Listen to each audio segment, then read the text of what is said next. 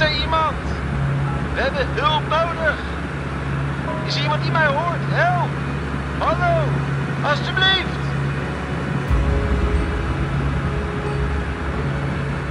Hallo? Is er iemand? We hebben hulp nodig. Is iemand die mij hoort? Help! Hallo! Alsjeblieft! Ik wil jullie een waar gebeurd verhaal vertellen. Ik ben in opleiding om mafpiloot te worden.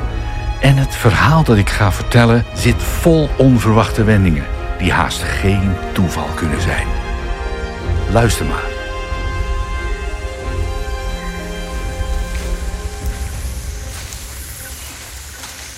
Dwars door de jungle van Indonesië baant een man zich een weg op de voet gevolgd door zijn zoon Elia. Acht jaar is de jongen. Hij is dolblij dat hij met zijn vader Max op pad mag. Wat hij nog niet weet, is dat deze reis zijn leven voor goed zal veranderen. Gevaar ligt overal op de loer.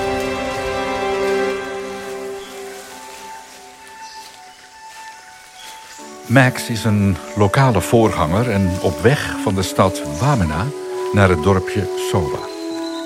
De dorpelingen hebben hem gevraagd te helpen bij het stichten van een kerk. Drie dagen duurt de reis, dwars door de jungle. Elia doet zijn best om de grote passen van zijn vader bij te houden. Terwijl hij grote sprongen maakt over het vlechtwerk van wortels en takken of wegduikt onder laaghangende lianen, lopen zij steeds dieper het oerwoud in. Er lijkt geen einde aan te komen. Niets dan bossen, zo ver het oog reikt.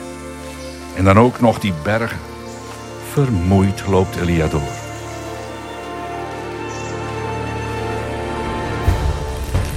Plotseling rollen onder zijn voeten wat steentjes naar beneden. Hij zwaait met zijn arm en probeert zijn evenwicht te herpakken. De afgrond is gevaarlijk dichtbij. Elia's ogen worden groot. Totdat een sterke hand zijn pols vastpakt en hem weer stevig op zijn eigen voeten zet. Kijk uit, jongen. Niet afdwalen met je gedachten, waarschuwt zijn vader hem. Elia bijt op zijn lip en zet zijn voeten voorzichtiger neer.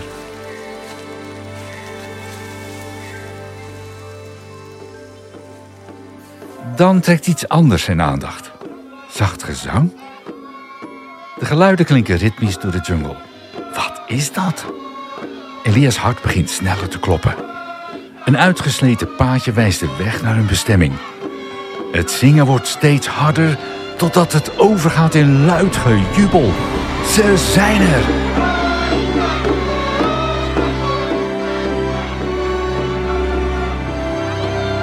Als Max de laatste junglebladeren aan de kant duwt, kijkt Elia recht in de lachende gezichten van de bewoners van Soba. Zij begroeten hun gasten met een vreugdedans. Elia kijkt zijn ogen uit. Het hele dorp is bij elkaar gekomen. Rokken van rietstengels en kleurrijke franjes, hoofdtooien met veren en speren met mooie versieringen. Wat een feest! Met stralende ogen komt een vrouw naar hem toe en hangt hem een bloemenkrans om zijn nek. Hey, welkom in Soba. Ik ben Melinda. Wat fijn dat jullie er zijn na zo'n lange voettocht. Vannacht mogen jullie in onze hut overnachten. Kom, ga snel zitten. We hebben een maaltijd voor jullie gemaakt. Er is veel eten bereid ter ere van de gasten.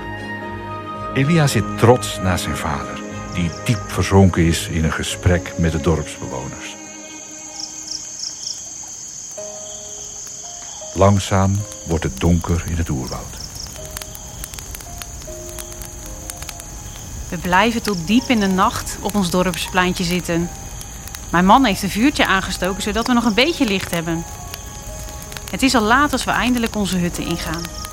Ik heb alles helemaal opgeruimd en wel drie keer geveegd. Wat een eer dat de voorganger en zijn zoontje bij ons slapen.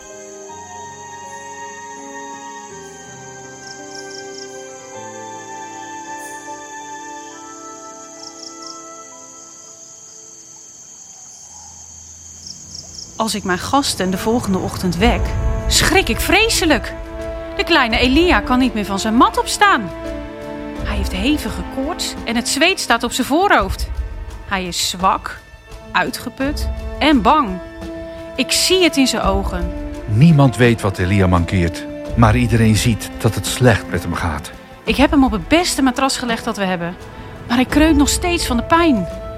Alle dorpsbewoners zijn bij elkaar gekomen, radeloos en ongerust. Max knielt naast Elia neer en bidt. Hij smeekt God om genezing. Maar de koorts wordt alleen maar heviger. Ik probeer het jochie wat water te geven, maar hij reageert niet. Gisteren zag ik zijn ogen ondeugend glinsteren van avontuur. Vandaag zijn ze mat van de koorts. We moeten iets doen. Hij, hij mag niet.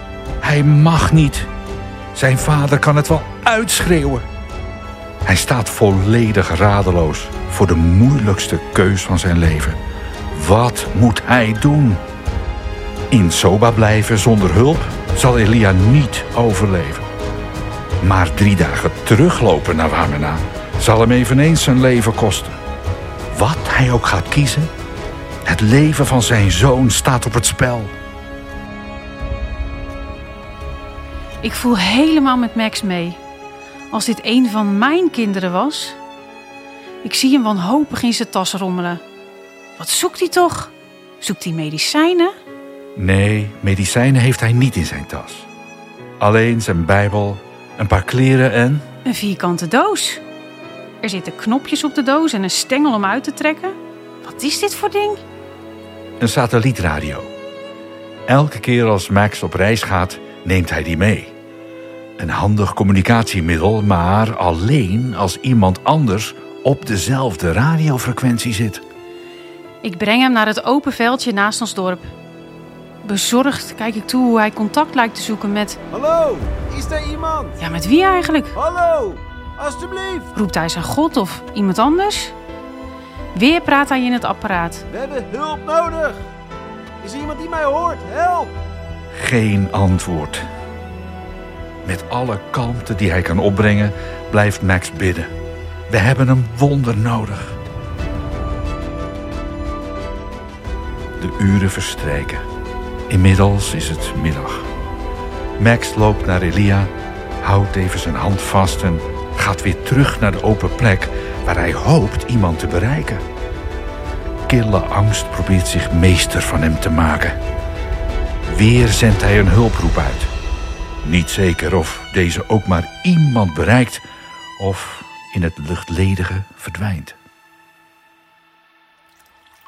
Met een koude doek lep ik het hoofd van de jongen. Ik merk dat zijn ademhaling steeds vlakker wordt. Ik slik mijn tranen weg en probeer hem nog wat water te geven. Opeens hoor ik een bekend geluid. Het geluid van een vliegtuig in de verte. Het zou toch niet?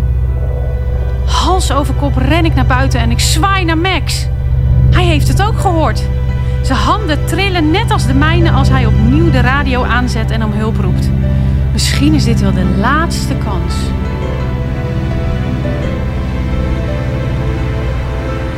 Hallo, is er iemand?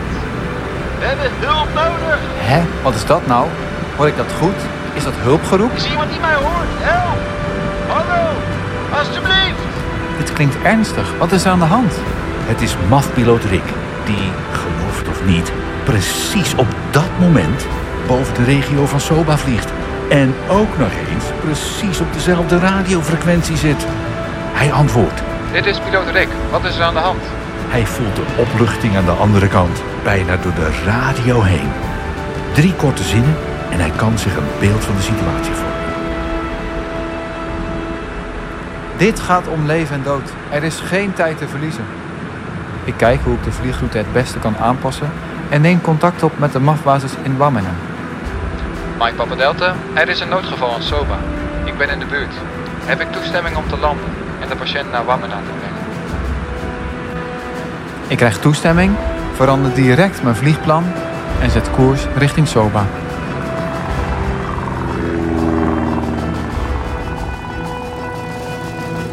De propeller draait nog even door en staat dan stil. Rick zwaait de deur open en springt uit het vliegtuig. Max staat al op me te wachten. Hij is bleek. En toch zie ik een glimp van hoop in zijn ogen. Samen lopen we naar de hut waar Elia ligt. Die staart afwezig voor zich uit, gevangen in een koortsaanval. Ik sta bij de ingang van de hut en wijs die piloot stil naar de mat van Elia. Over zijn schouder zie ik Elia's gezicht. Als de jongen de lange man in een wit overhemd ziet, worden zijn ogen groot. Even lichten ze op, om dan weer uitgeput dicht te vallen. De sterke handen van de piloot schuiven onder zijn kleine bezweten lijf. Hij tilt Elia voorzichtig op en draagt hem uit mijn hut naar het vliegtuig. De brancard ligt al klaar. Met een brok in zijn keel neemt zijn vader op de stoel naast Elias brancard plaats. Hij houdt zijn kleine, klam, koude hand vast. Piloot Rick klimt in de cockpit. Buiten staan Melinda en de rest van het dorp. Ze kijken het vliegtuig na. Bang, onzeker en met gevouwen handen. Mike Papa Delta for Wamena. Patient on board, Soba to Wamena. 3 PLB ready. Ik maak vaart op de hobbelige grasbaan en begin voorzichtig aan mijn klim. Allerlei berekeningen schieten door mijn hoofd. Ik moet hoog genoeg vliegen om over de bergen heen te kunnen, maar zo laag mogelijk om voor Elia het ademen niet nog zwaarder te maken. Af en toe kijk ik even achterom om te zien hoe het gaat met Elia en zijn vader.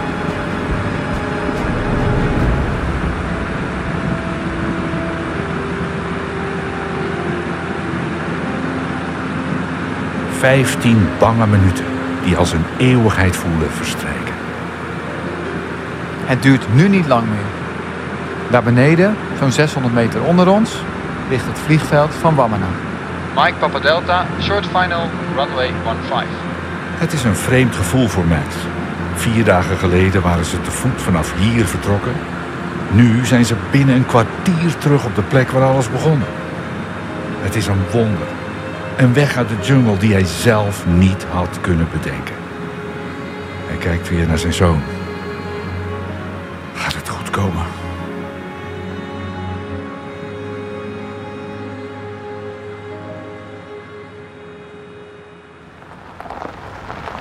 Er komt een auto aangereden.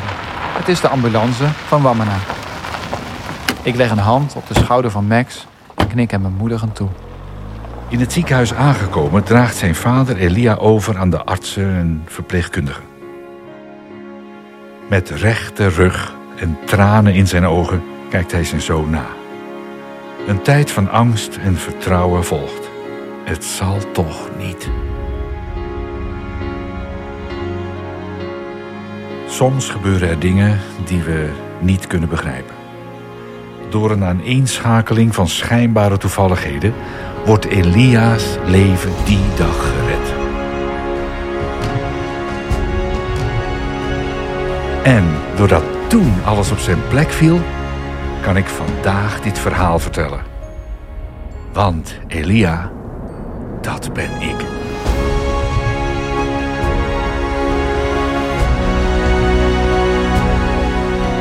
Ik ben Elia en dit is mijn verhaal.